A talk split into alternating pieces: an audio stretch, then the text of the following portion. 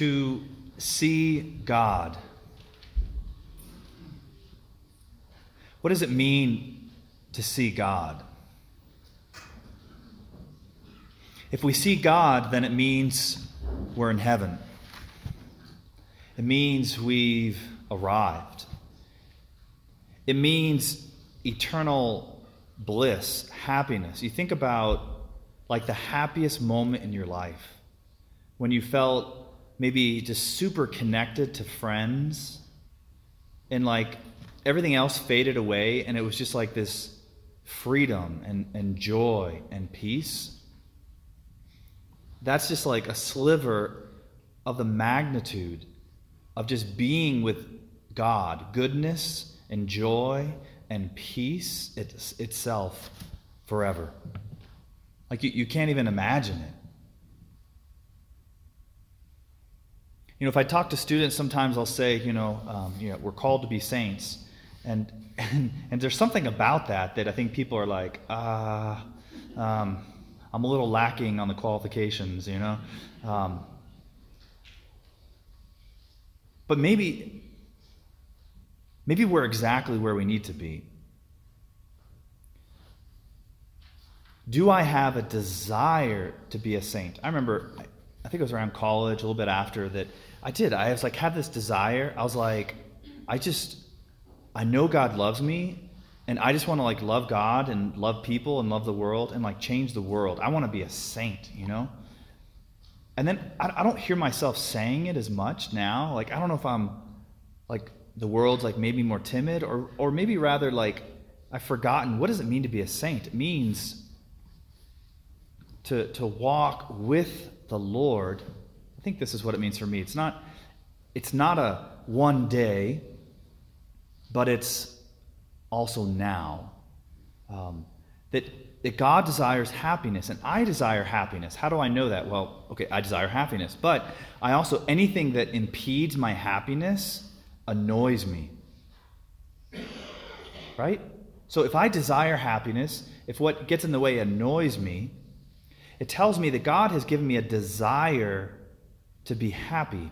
And St. Therese says that I know that I will be a saint, for God has given me a desire to be a saint and he would not have given me a desire if he did not have a plan to fulfill it. So if we have a desire to be happy, a desire to be at peace, then God has a plan to fulfill it.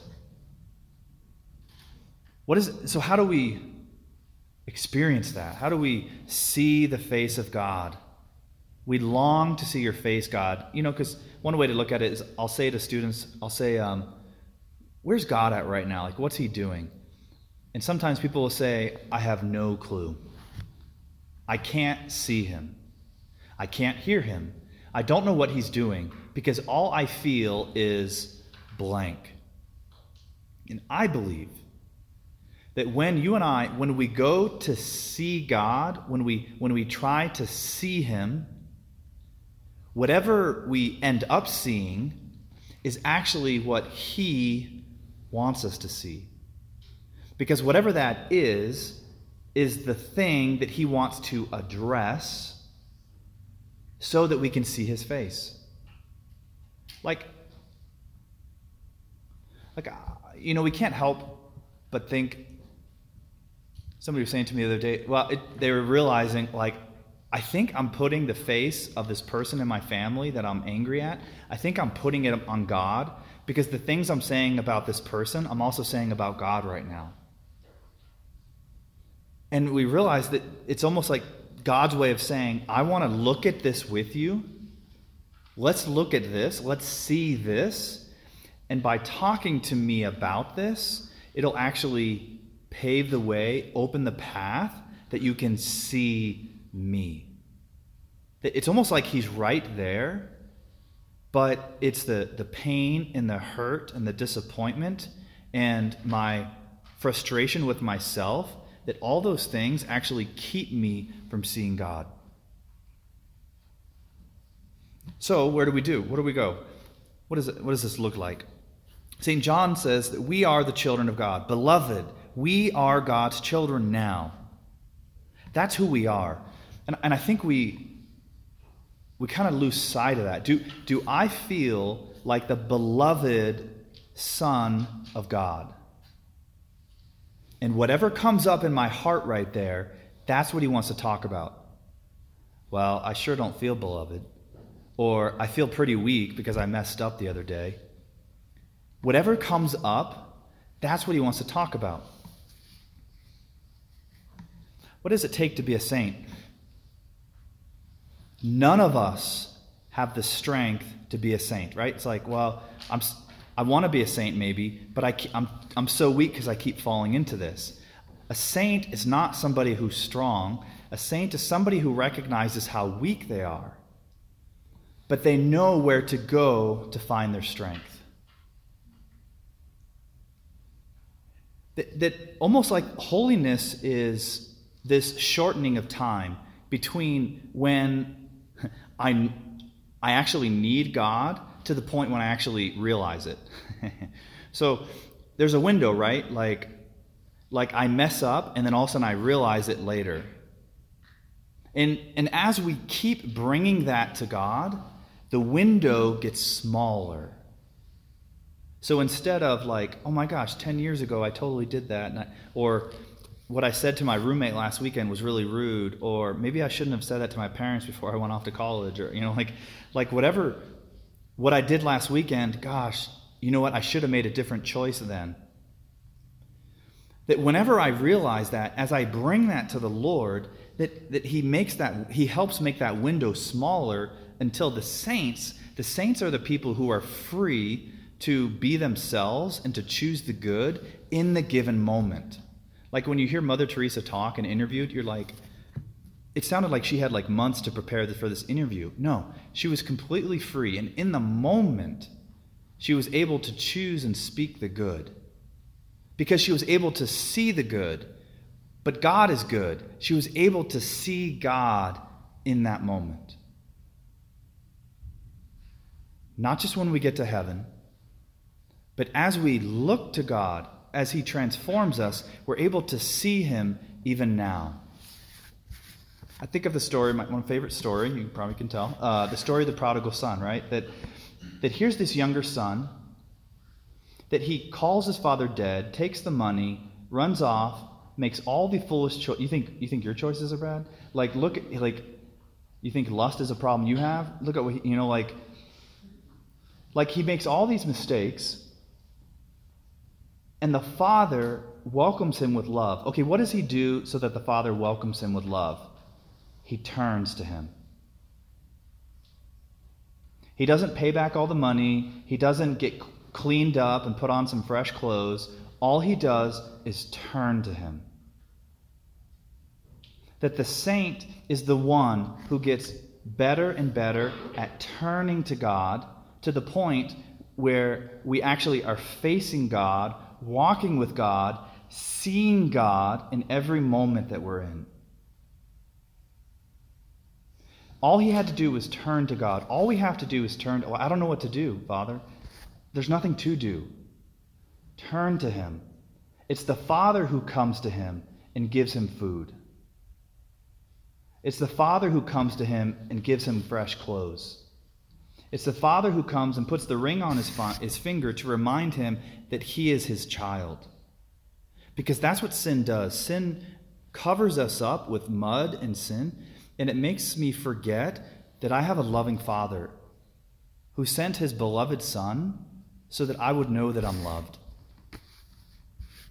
And so the saints are the ones we hear in the book of Revelation who have been purified, made white in the blood of the Lamb, which should like jar us. Like, that's weird. That's a contrast. But the idea is that they are the ones who are so close to the cross with Jesus that his blood is almost like pouring over them. Because what they do is they take their you know, when we look at God and we think of like whatever difficulty, pain, they take that, they bring that to the Lord because they've realized that suffering without God is hell. But suffering with Jesus is purification. And as we keep our eyes on the Lord and He continues to purify us, that he, his, his, his love, His forgiveness, it, it, it washes away the mud and the dirt so that we can actually see Him and see who we are. And what happens then is, is as that sin and that muck is, is washed away, you and I actually, as we see God, it's like Moses in the Old Testament when he would talk to God face to face, that he became so radiant that the people made him put a cloth over his face. It's too much for us. That's a good image for heaven, right? The, the, the light. And so purgatory is my eyes adjusting from like inside dark to going outside to the light. But we don't have to wait till we die to do that. That I can turn to the Lord now. I can look at Him now and let His light transform me. How do we do that? One practical way, I think, is adoration. There's adoration every day, or Monday through Friday here at the Newman Center now. And as we look at the Lord, like Moses in the meeting tent, that it's His light and His love that reveals who He is and who we are. And anything that, as I go to pray, anything that pops up in my heart is His way of saying, I want to talk about that. Which often is like my guilt or my shame, which is His way of saying, I want to talk about that because you're carrying that burden like the young, like the prodigal son. You feel unworthy to be my son Talk to me about that because as soon as you show that to me, I'm going to put a ring on your finger and remind you that my love for you has never left, that you have always been my son. And so the saints are those who walk in that confidence, in that freedom with Jesus. And no matter what comes at me, no matter how much dirt is on me, no matter how much the world is turned against me, that Jesus is with me and I have a Father who defends me.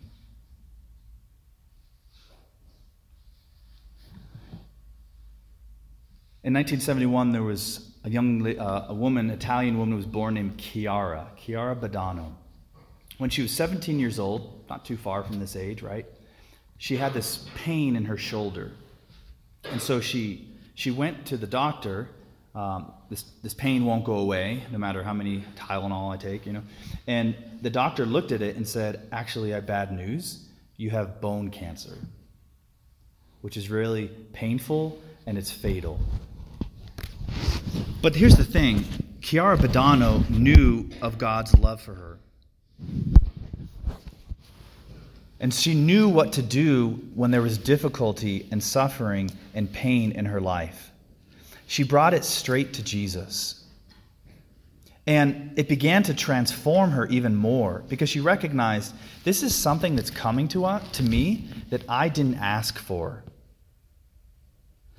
If something's coming to us that we didn't ask for, it's part of His plan. And we can choose to reject it, or we can say, like Jesus, take this cup from me, but not my will, your will be done. We can say, no one takes my life from me. I freely embrace it, I freely lay it down. And what happened was this, even at the young age, 17, then she turned 18, that this began to transform her. That during the chemo, her hair would fall out, and she would take it, and she would look up to heaven, and she would say, For you, Jesus. If you want it, then I want it too. And people in the hospital began to notice. Uh, the doctor said, through her smile, and through her eyes, full of light, she showed us that death doesn't exist, only life exists. She's the one dying, teaching everyone else about what it means to truly live. They called her Chiara Luce, light, because they, there was like this radiance. Because she, where does light come from? Where does joy come from? One place. And as she kept her face on the Lord, that it was radiating through her. Some of her friends said this At first, we thought we would visit Chiara Luce to keep her spirits up. However, we soon realized that in fact, we were the ones who needed her. Her life was like a magnet drawing us towards her. That's why you see images like at Nativity downtown and other churches of the saints as stained glass windows. That the more we decrease, the more we realize it's not about me, but my job is simply to take everything in my life and to surrender it to the Lord, that He transforms us more and more, and His light will shine through us. So that not only are we able to see God, but people in the world will be able to see Him through us.